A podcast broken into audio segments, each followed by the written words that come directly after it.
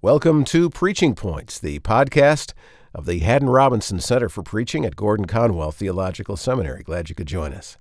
And today, Jeff Arthurs and our guest Bryan Wilkerson are going to discuss some helpful ways to address LGBTQ issues as you preach and as you teach. Thank you to our good friend Bryan Wilkerson for sharing with us over the past issues of Preaching Points. Bryan is back again, and he tackles directly and compassionately and fairly regularly the issues of our day, such as LGBTQ. Bryan, welcome again, and thank you for giving us some guidance on this because preachers want help. They want to be faithful to the scripture, they want to be culturally relevant. John Stott said, stand between two worlds. So, give us some advice on preaching on LGBTQ issues. Sure, and it is as challenging as ever Yeah. to venture into this territory. First principle is remember that everybody's in the room.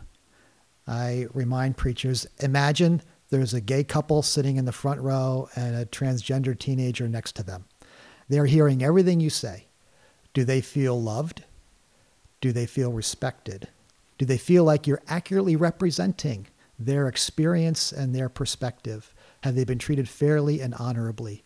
So, just having that in your mind that they're in the house, that helps you with your And that's not hypothetical. It's not They hypothetical. That is the the, house. they Yeah, are in yeah, the house. yeah. So just remember that.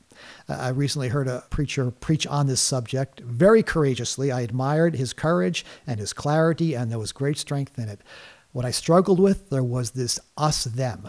Remember that these people are real people, and it had this us them in out, and I feel like saying, no, they're in the room. They're with you. You're, you're talking about them, not to them. So I want to remind myself I'm speaking to them when I preach. Excellent. The other, I think, caution around this, because it's so emotionally loaded and so controversial theologically and otherwise, is I always allow for freedom for people to disagree. That we may come to different conclusions about this. We're going to respect each other's freedom to do that. This is how I understand the scriptures. This is how we practice it here at Grace Chapel.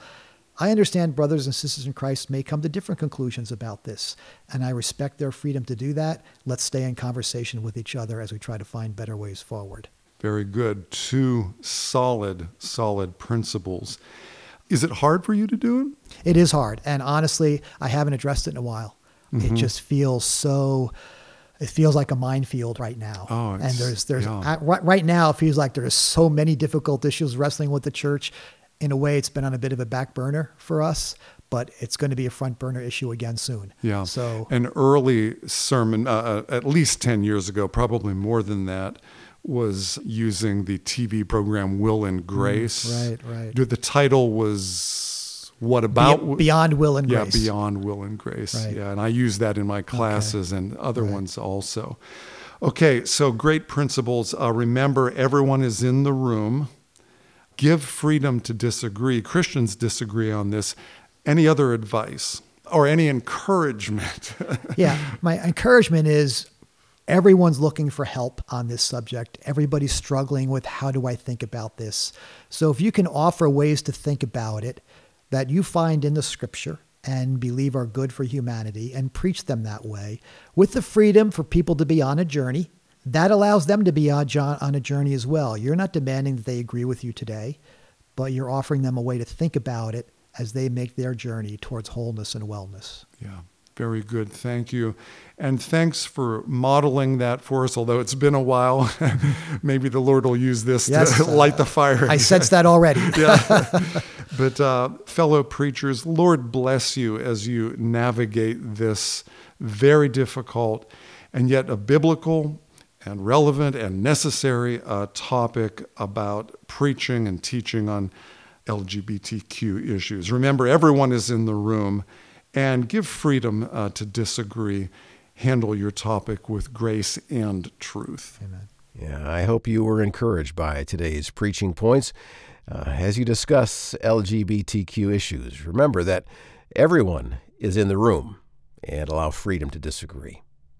Well, we are glad you could join us for Preaching Points, product of the Haddon Robinson Center for Preaching at Gordon Conwell Theological Seminary.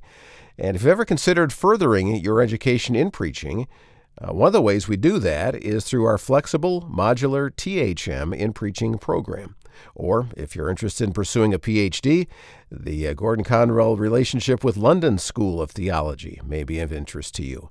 Uh, most of our scholars work on their PhD on a part time basis while they're pastoring their church. So for more information, check out our website at gcts.edu.